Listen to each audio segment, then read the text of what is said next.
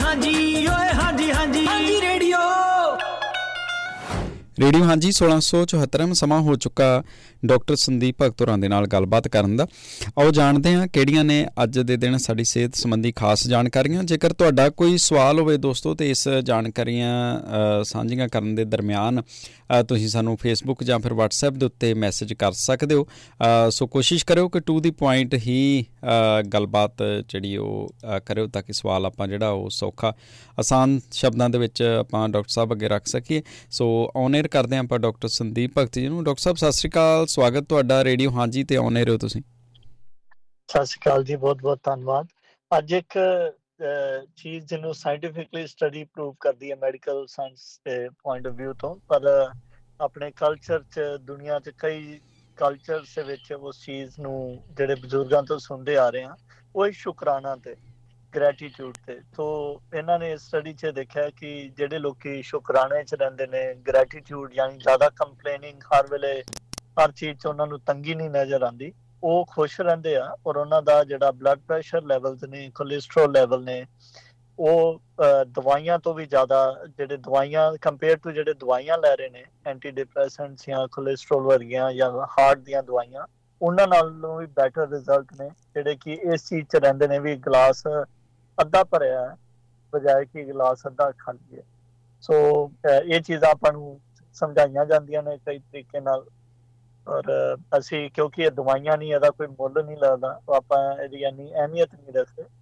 ਪਰ ਹੁਣ ਮੈਡੀਕਲੀ ਵੀ ਕਾਫੀ ਸਟਰੋਂਗ ਐਵੀਡੈਂਸ ਹੈ ਕਿ ਇਸ ਤਰ੍ਹਾਂ ਜ਼ਿੰਦਗੀ ਜੀਣ ਦੇ ਨਾਲ ਜਿਹੜੀਆਂ ਸਮੱਸਿਆਵਾਂ ਤੇ ਕਈ ਵਾਰ ਉਹੀ ਰਹਿੰਦੀਆਂ ਨੇ, ਉਹਨਾਂ ਦੇ ਸਮਾਧਾਨ ਵੀ ਨਹੀਂ ਨਿਕਲਦੇ। ਪਰ ਆਪਣੀ ਰਿਐਕਸ਼ਨ ਦੇ ਨਾਲ ਜਿਹੜੇ ਸਟ੍ਰੈਸ ਹਾਰਮੋਨਸ ਰਿਲੀਜ਼ ਹੁੰਦੇ ਨੇ ਜਾਂ ਜਿਹੜੇ ਕੈਮੀਕਲ ਜਿਨ੍ਹਾਂ ਨਾਲ ਡਿਪਰੈਸ਼ਨ ਲੱਗਦੀ ਹੈ ਜਾਂ ਹੋਰ ਕੋਰਟੀਸੋਲ ਵਰਗੇ ਹਾਰਮੋਨਸ ਹੈ ਜਿਨ੍ਹਾਂ ਦੇ ਨਾਲ ਬਲੱਡ ਪ੍ਰੈਸ਼ਰ ਵੱਧਦਾ ਉਹ ਚੀਜ਼ਾਂ ਦਾ ਅਸਰ ਹੁੰਦਾ ਤੇ ਬੰਦੇ ਦੀ ਸਿਹਤ ਸਹੀ ਰਹਿੰਦੀ ਹੈ। ਸੋ ਮੈਂ ਕੋਈ ਨਵੀਂ ਚੀਜ਼ ਨਹੀਂ ਗੱਲ ਦੱਸ ਰਿਹਾ। ਆਪਾਂ ਨੂੰ ਕਹ ਲੋ ਫੇਥ ਦੇ ਥਰੂ ਜਾਂ ਆਪਣੇ ਕਲਚਰ ਤੇ ਜਿਹੜੀ ਪ੍ਰੈਕਟਿਸ ਹੈ ਵੀ ਵੱਡਿਆਂ ਦਾ ਮਾਨ ਆਦਰ, ਸਤਿਕਾਰ ਕਰਨਾ, ਉਹਦੇ ਥਰੂ ਹੀ ਆਪਾਂ ਨੂੰ ਇਹ ਸ਼ੁਕਰਾਨਾ ਕਰਨ ਦਾ ਮੌਕਾ ਮਿਲਦਾ ਹੈ ਔਰ ਇਹ ਚੀਜ਼ਾਂ ਨੇ ਕਈ ਸਦੀਆਂ ਤੋਂ ਪ੍ਰੂਵਨ ਨੇ। ਜਦੋਂ ਦਵਾਈਆਂ ਨਹੀਂ ਵੀ ਹੁੰਦੀਆਂ ਸਨ, ਤਾਂ ਕੋਸ਼ਿਸ਼ ਕਰੋ ਵੀ ਆਪਾਂ ਉਸ ਤਰ੍ਹਾਂ ਜ਼ਿੰਦਗੀ ਕੋਸ਼ਿਸ਼ ਕਰੀਏ ਔਰ ਖੁਸ਼ ਰਹੀਏ। ਜੀ, ਬਹੁਤ ਸ਼ੁਕਰੀਆ ਡਾਕਟਰ ਸਾਹਿਬ। ਸੋ ਆਪਾਂ ਇੱਕ ਚੀਜ਼ ਫਿਰ ਇਹਦੇ ਚੋਂ ਆਪਾਂ ਵੇਖੀਏ ਕਿ ਹੁਣ ਜਿਹੜੀ ਜਿੱਦਾਂ ਡਾਕਟਰੀ ਇਲਾਜ ਵੀ ਆ ਜਾਂ ਐਲੋਪੈਥੀ ਵੀ ਆ, ਉਹ ਵੀ ਇੱਕ ਤਰ੍ਹਾਂ ਦੇ ਨਾਲ ਇਸ ਚੀਜ਼ ਦੇ ਵਿੱਚ ਯਕੀਨ ਕਰ ਰਹੀ ਹੈ ਕਿ ਆਪਾਂ ਜਿਹੜਾ ਆਪਣੀ ਸੋਚ ਦੇ ਵਿੱਚ ਬਦਲਾਅ ਲਿਆ ਕੇ ਆਪਣੇ ਸਰੀਰ ਦੀ ਰਿਪੇਅਰ ਕਰ ਸਕਦੇ ਆ ਉਹ ਸ਼ਾਇਦ ਦਵਾਈਆਂ ਦੇ ਨਾਲ ਨਹੀਂ ਹੋ ਸਕਦਾ। ਦਵਾਈਆਂ ਵੀ ਇੱਕ ਹੱਦ ਤੱਕ ਹੀ ਤੁਹਾਡਾ ਸਾਥ ਦੇ ਸਕਦੀਆਂ ਨੇ।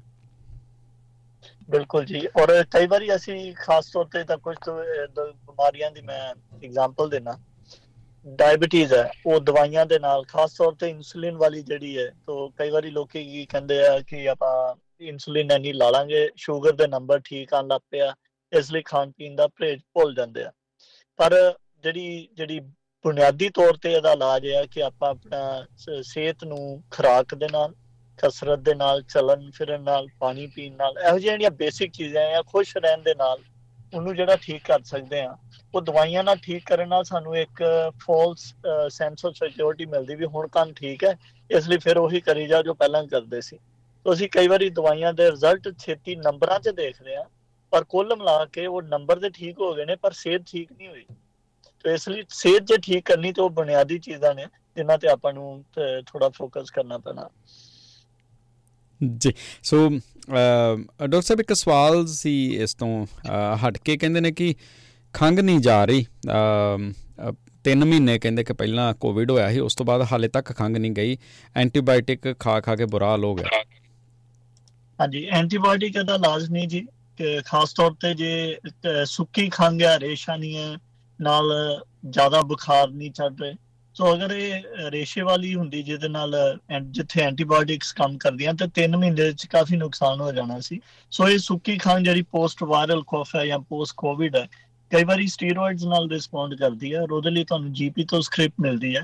ਪਰ ਇੱਕ ਚੀਜ਼ ਹੋਰ ਕਹਿਣੀ ਚਾਹਾਂਗਾ ਵੀ ਅਗਰ 2-3 ਮਹੀਨੇ ਤੋਂ ਕੋਵਿਡ ਤੋਂ ਬਾਅਦ ਹੋਈ ਹੈ, ਤਾਂ ਜੀਪੀ ਕੋਲ ਜਾ ਕੇ ਇੱਕ ਸਪਾਇਰੋਮੀਟਰੀ ਟੈਸਟ ਹੁੰਦਾ ਉਹ ਇੱਕ ਫੂਕ ਮਾਰਦੇ ਆ ਸੀ ਡਿਵਾਈਸ ਦੇ ਵਿੱਚ, ਜਿਹਦੇ ਨਾਲ ਸਾਡੀ ਕਿੱਡੀ ਬਾਹਰ ਅਸੀਂ ਹਵਾ ਕੱਢ ਸਕਦੇ ਹਾਂ ਫੇਫੜਿਆਂ ਚੋਂ, ਉਹਨੂੰ ਨੋਟ ਕਰਦੇ ਆ ਤੇ ਉਹਦੇ ਨਾਲ ਸਾਨੂੰ ਆਪਣੇ ਫੇਫੜਿਆਂ ਦੀ ਸਿਹਤ ਬਾਰੇ ਪਤਾ ਚੱਲਦਾ ਤਾਂ ਇੱਕ ਸਿੰਪਲ ਜਿਹਾ ਟੈਸਟ ਹੈ ਜਿਹੜਾ ਜੀਪੀ ਦੀ, ਕਾਫੀ ਜੀਪੀ ਦਾ ਆਪਣੀ ਪ੍ਰੈਕਟਿਸ ਕਰਦੇ ਨੇ ਜਾਂ ਫਿਰ ਉਹ ਤੁਹਾਨੂੰ ਲੈਬੋਰੇਟਰੀ ਕੋ ਭੇਜ ਦਿੰਦੇ ਨੇ। ਉਹ ਜ਼ਰੂਰ ਕਰਵਾ ਲੈਣਾ ਚਾਹੀਦਾ, ਉਹਦੇ ਨਾਲ ਪਤਾ ਲੱਗ ਜਾਏਗਾ ਕਿ ਵਾਇਰਲ ਇਨਫੈਕਸ਼ਨ ਤੋਂ ਬਾਅਦ ਤੁਹਾਡੇ ਲੰਗਸ ਕਿੰਨੇ ਸਟਰੋਂਗ ਨੇ ਤੇ ਜੇ ਉਸ ਤੋਂ ਅੱਗੇ ਇਨਵੈਸਟੀਗੇਟ ਕਰਨ ਦੀ ਲੋੜ ਹੈ ਜਾਂ ਬੈਂਕਲਿਨ ਵਰਗੀਆਂ ਦਵਾਈਆਂ ਨੇ ਜਿਹਦੇ ਨਾਲ ਫੇਫੜੇ ਖੁੱਲ ਜਾਂਦੇ ਨੇ ਤੇ ਉਹ ਖਾਂਸੀ ਨੂੰ ਵੀ ਆਰਾਮ ਦਿੰਦੀਆਂ ਨੇ। ਸੋ ਸ਼ਾਇਦ ਉਹਦੀ ਲੋੜ ਪੈ ਸਕਦੀ ਪਰ ਸਪਾਇਰੋਮੈਟਰੀ ਬਾਰੇ ਜ਼ਰੂਰ ਤੁਸੀਂ ਆਪਣੇ ਜੀਪੀ ਨਾਲ ਗੱਲ ਕਰ ਸਕਦੇ ਸੋ ਡਾਕਟਰ ਸਾਹਿਬ ਇਹ ਜਿਹੜੇ ਅੱਜ ਕੱਲ ਵਾਇਰਲ ਨੇ ਆਪਣਾ ਕੋਵਿਡ ਨੇ ਜਾਂ ਹੋਰ ਵੀ ਜਿਹੜੇ ਪੈਰਲਰ ਕਈ ਇਸ ਤੋਂ ਵੀ ਖਤਰਨਾਕ ਚੀਜ਼ਾਂ ਹੋ ਰਹੀਆਂ ਨੇ। ਜਿੱਦਾਂ ਮੇਰੇ ਵੀ ਮੈਂ ਵੀ ਐਕਸਪੀਰੀਅੰਸ ਕੀਤਾ ਪਿਛਲੇ ਦਿਨਾਂ ਦੇ ਵਿੱਚ ਕਿ ਉਸ ਤੋਂ ਬਾਅਦ ਜਦੋਂ ਠੀਕ ਹੋਇਆ ਵਾ ਤੇ ਜੋੜਾਂ ਦੇ ਵਿੱਚ ਦਰਦ ਹੋਣੀ ਸ਼ੁਰੂ ਹੋ ਗਈ ਹਾਂਜੀ। ਇਹ ਸਾਰਾ ਇਹਦਾ ਹੀ ਵਾਇਰਲ ਇਲਨੈਸ ਦਾ ਹੀ ਪਾਰਟ ਹੈ। ਔਰ ਇਹ ਨਹੀਂ ਕਿ ਨਵੀਂ ਚੀਜ਼ ਹੈ, ਇਸ ਤਰ੍ਹਾਂ ਪਹਿਲੇ ਵੀ ਹੁੰਦੀ ਸੀ, ਪਰ ਕਿਉਂਕਿ ਓਵਰਆਲ ਇਨਫੈਕਸ਼ਨ ਬਰਡਨ ਵੱਧ ਗਿਆ, ਤਾਂ ਜਿੱਦਾਂ ਪਹਿਲਾਂ ਵੀ 2% ਸੀ, ਹੁਣ ਵੀ 2 ਹੈ। ਪਰ ਪਹਿਲਾਂ 100 ਲੋਕਾਂ ਨੂੰ ਹੁੰਦਾ ਸੀ ਤੇ ਹੁਣ 10000 ਨੂੰ ਹੋ ਗਿਆ। ਸੋ 10000 ਦਾ 2% ਮੀਨ ਕਿ ਅਸੀਂ ਹੁਣ ਜ਼ਿਆਦਾ ਲੋਕਾਂ 'ਚ ਇਹ ਚੀਜ਼ਾਂ ਸੁਣ ਰਹੇ ਆ ਜਾਂ ਆਪਾਂ ਨੂੰ ਪਤਾ ਲੱਗ ਰਿਹਾ। ਤੋ ਇਹ ਟਾਈਮ ਲੈਂਦੀਆਂ ਨੇ ਹੀਲਿੰਗ ਹੋ ਜਾਂਦੀ ਹੈ। ਅਗੇਨ ਕਈ ਵਾਰੀ ਸ਼ਾਰਟ ਕੋਰਸ ਜਿਹੜਾ ਸਟੀਰੋਇਡਸ ਆ, ਉਹ ਹੈਲਪ ਕਰਦਾ। ਜੀ। ਸੋ ਜਿੱਦਾਂ ਇਹ ਕਹਿ ਰਹੇ ਨੇ ਡਾਕਟਰ ਸਾਹਿਬ, ਜਿਹੜੀ ਐਂਟੀਬਾਇਓਟਿਕ ਖਾ ਖਾ ਕੇ ਤੇ ਬੁਰਾ ਹਾਲ ਹੋ ਗਿਆ। ਵਾਕਈ ਇੱਕ ਸਟੇਜ ਇਦਾਂ ਦੀ ਆਉਂਦੀ ਆ। ਇੱਕ ਆਪਾਂ ਵਾਰ-ਵਾਰ ਇਹ ਸੁਣਦੇ ਆ ਕਿ ਬਹੁਤੀਆਂ ਦਵਾਈਆਂ ਨਹੀਂ ਖਾਣੀਆਂ ਚਾਹੀਦੀਆਂ। ਇਵਨ ਪੈਨਾਡੋਲ ਵਗੈਰਾ ਵੀ ਬਹੁਤੀ ਚੰਗੀ ਨਹੀਂਗੀ ਦਰਦਾਂ ਦੀਆਂ ਦਵਾਈਆਂ ਤਾਂ ਐਂਟੀਬਾਇਓਟਿਕ ਤੇ ਹੈ ਹੀ ਆ। ਫਿਰ ਉਸ ਲਿਹਾਜ਼ ਦੇ ਨਾਲ ਜਦੋਂ ਆਪਾਂ ਬਹੁਤ ਇਹ ਸੁਣਿਆ ਹੁੰਦਾ ਵਾ ਕਿ ਨਹੀਂ ਖਾਣੀਆਂ ਚਾਹੀਦੀਆਂ, ਬਹੁਤੀਆਂ ਦਵਾਈਆਂ।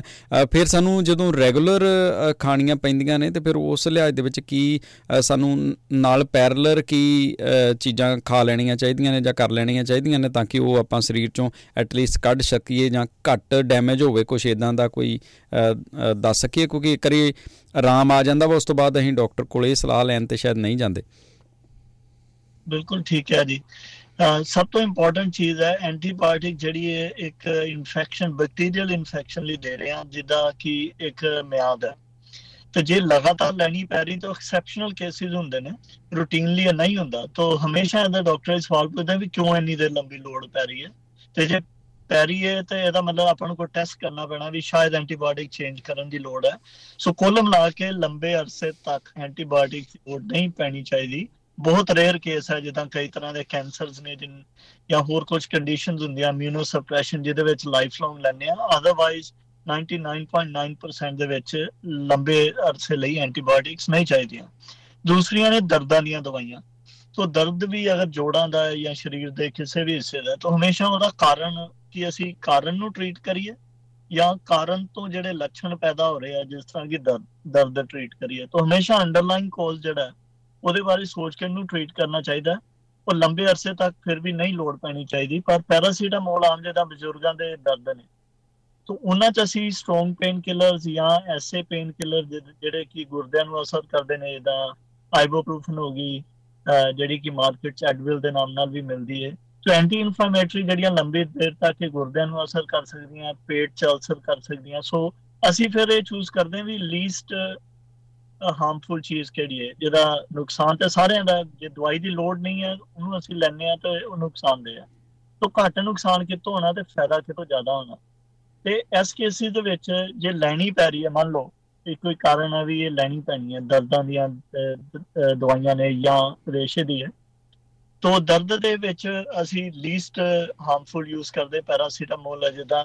ਦੂਸਰਾ ਉਹਦੀ ਡੋਜ਼ ਥੋੜੀ ਘਟਾ ਕੇ ਰੱਖਦੇ ਆ ਉਹ ਤੀਸਰੀ ਚੀਜ਼ ਉਹਦੀ ਰੱਖਦੇ ਆ ਕਿ ਉਹਦੇ ਅੰਦਰ ਖਾਲੀ ਪੇਟ ਨਾ ਲਈਆਂ ਜਾਣ ਤੇ ਪਾਣੀ ਬੰਦਾ ਕਾਫੀ ਪੀਏ, ਤਾਂ ਜੋ ਗੁਰਦਿਆਂ 'ਚ ਕੋਈ ਜ਼ਿਆਦਾ ਅਸਰ ਨਾ ਹੋਵੇ। ਉਹ ਕੁਆਲਿਟੀ ਆਫ ਲਾਈਫ ਵੀ ਕਾਫੀ ਇੰਪੋਰਟੈਂਟ ਹੈ, ਕਿਉਂਕਿ ਜੇ ਬੰਦਾ ਦਰਦ 'ਚ ਰਹਿੰਦਾ ਤੇ ਉਹਦਾ ਨਾ ਕੋਈ ਕੰਮ ਕਰਨ ਨੂੰ ਦਿਲ ਕਰਦਾ ਨਾ ਉਹਦੇ ਕੋਲ ਕੰਮ ਹੋ ਪਾਉਂਦੇ ਨੇ, ਸੋ ਨਾ ਹੀ ਉਹ ਸੋਸ਼ਲਾਈਜ਼ ਕਰਦਾ। ਸੋ ਉਹਦਾ ਫਿਰ ਇੱਕ ਵੱਡਾ ਅਸਰ ਵੀ, ਵੱਡੀ ਪਿਕਚਰ ਅਸੀਂ ਦੇਖਦੇ ਹਾਂ। ਜੇ ਐਂਟੀਬਾਇਓਟਿਕਸ ਕਿਸੇ ਕਾਰਨ ਮੰਨ ਲਓ ਵੀ ਦੋ ਜਾਂ ਤਿੰਨ ਹਫ਼ਤੇ ਲੈਣੀਆਂ ਪੈ ਰਹੀਆਂ, ਤਾਂ ਇਹ ਸਾਡੇ ਜਿਹੜੇ ਸਰੀਰ ਦੇ ਚੰਗੇ ਬੈਕਟੀਰੀਆ ਨੇ ਜਿਹੜੇ ਸਾਡੇ ਆਂਤੜੀਆਂ 'ਚ ਨੇ ਗੱਟ ਨੇ, ਸੋ ਆਂਤੜੀਆਂ ਦੇ ਅੰਦਰ ਜਿਹੜੇ ਬੈਕਟੀਰੀਆ ਨੂੰ ਵੀ ਮਾਰ ਰਹੀਆਂ ਨੇ, ਜਿਹੜੇ ਚੰਗੇ ਨੇ, ਸੋ ਇਸ ਲਈ ਉਹਦੇ ਲਈ ਜਿੱਦਾਂ ਕਈ ਪ੍ਰੋਡਕਟਸ ਅਵੇਲੇਬਲ ਨੇ ਪ੍ਰੋਬਾਇਓਟਿਕਸ ਕਹਿੰਦੇ ਆ, ਜਾਂ ਦਹੀਂ ਵੀ ਚੰਗਾ ਮੰਨਿਆ ਜਾਂਦਾ। ਸੋ ਇਹੋ ਜਿਹੀਆਂ ਚੀਜ਼ਾਂ ਦਾ ਧਿਆਨ ਰੱਖਣਾ ਚਾਹੀਦਾ। ਅਗੇਨ ਖਾਲੀ ਪੇਟ ਜਿੰਨਾ ਵੀ ਹੋ ਸਕੇ ਦਵਾਈਆਂ ਨਾ ਲਓ ਅਨਲੈਸ ਕਿ ਸਪੈਸੀਫਿਕਲੀ ਕਿਹਾ ਗਿਆ ਇਹਨੂੰ ਖਾਲੀ ਪੇਟ ਹੀ ਲੈਣਾ। ਮੋਸਟ ਦਵਾਈਆਂ ਜਿਹੜੀਆਂ ਤੁਹਾਨੂੰ ਖਾ ਕੇ ਨਾਲ ਕੁਝ ਖਾ ਕੇ ਖਾਣੀਆਂ ਚਾਹੀਦੀਆਂ ਨੇ। ਜੀ। ਤੇ ਡਾਕਟਰ ਸਾਹਿਬ ਜਦੋਂ ਆਪਾਂ ਮੰਨ ਲਓ ਆਪਾਂ ਨੂੰ ਆਰਾਮ ਆ ਗਿਆ ਆਪਾਂ ਪਤਾ ਵਾ ਕਿ ਆਪਾਂ ਕਾਫੀ ਸਾਰੀਆਂ ਹੁਣ ਢੇਰ ਦਵਾਈਆਂ ਆਪਾਂ ਖਾ ਲਈਆਂ ਨੇ। ਉਸ ਤੋਂ ਬਾਅਦ ਵੀ ਕਈ ਚੀਜ਼ਾਂ ਆਪਾਂ ਕਰ ਸਕਦੇ ਹਾਂ ਮੈਨੇਜ ਆਪਣੇ ਸਰੀਰ ਨੂੰ ਸਰੀਰ ਦੀ ਬਿਹਤਰੀ ਦੇ ਲਈ? ਹਾਂਜੀ। ਰੂਟੀਨ 'ਚ ਜਿਹੜਾ ਸਭ ਤੋਂ ਵੱਡਾ ਬੈਨੀਫਿਟ ਪ੍ਰੂਵਨ ਹੈ ਨਾ ਵੀ ਕਿਸੇ ਤਰ੍ਹਾਂ ਦੇ ਚਾਹੇ ਵਾਇਰਲ ਇਨਫੈਕਸ਼ਨ ਨੇ ਬੈਕਟੀਰੀਅਲ ਹੈ ਜਾਂ ਇੰਜਰੀਜ਼ ਹੈ ਮੰਨ ਲਓ।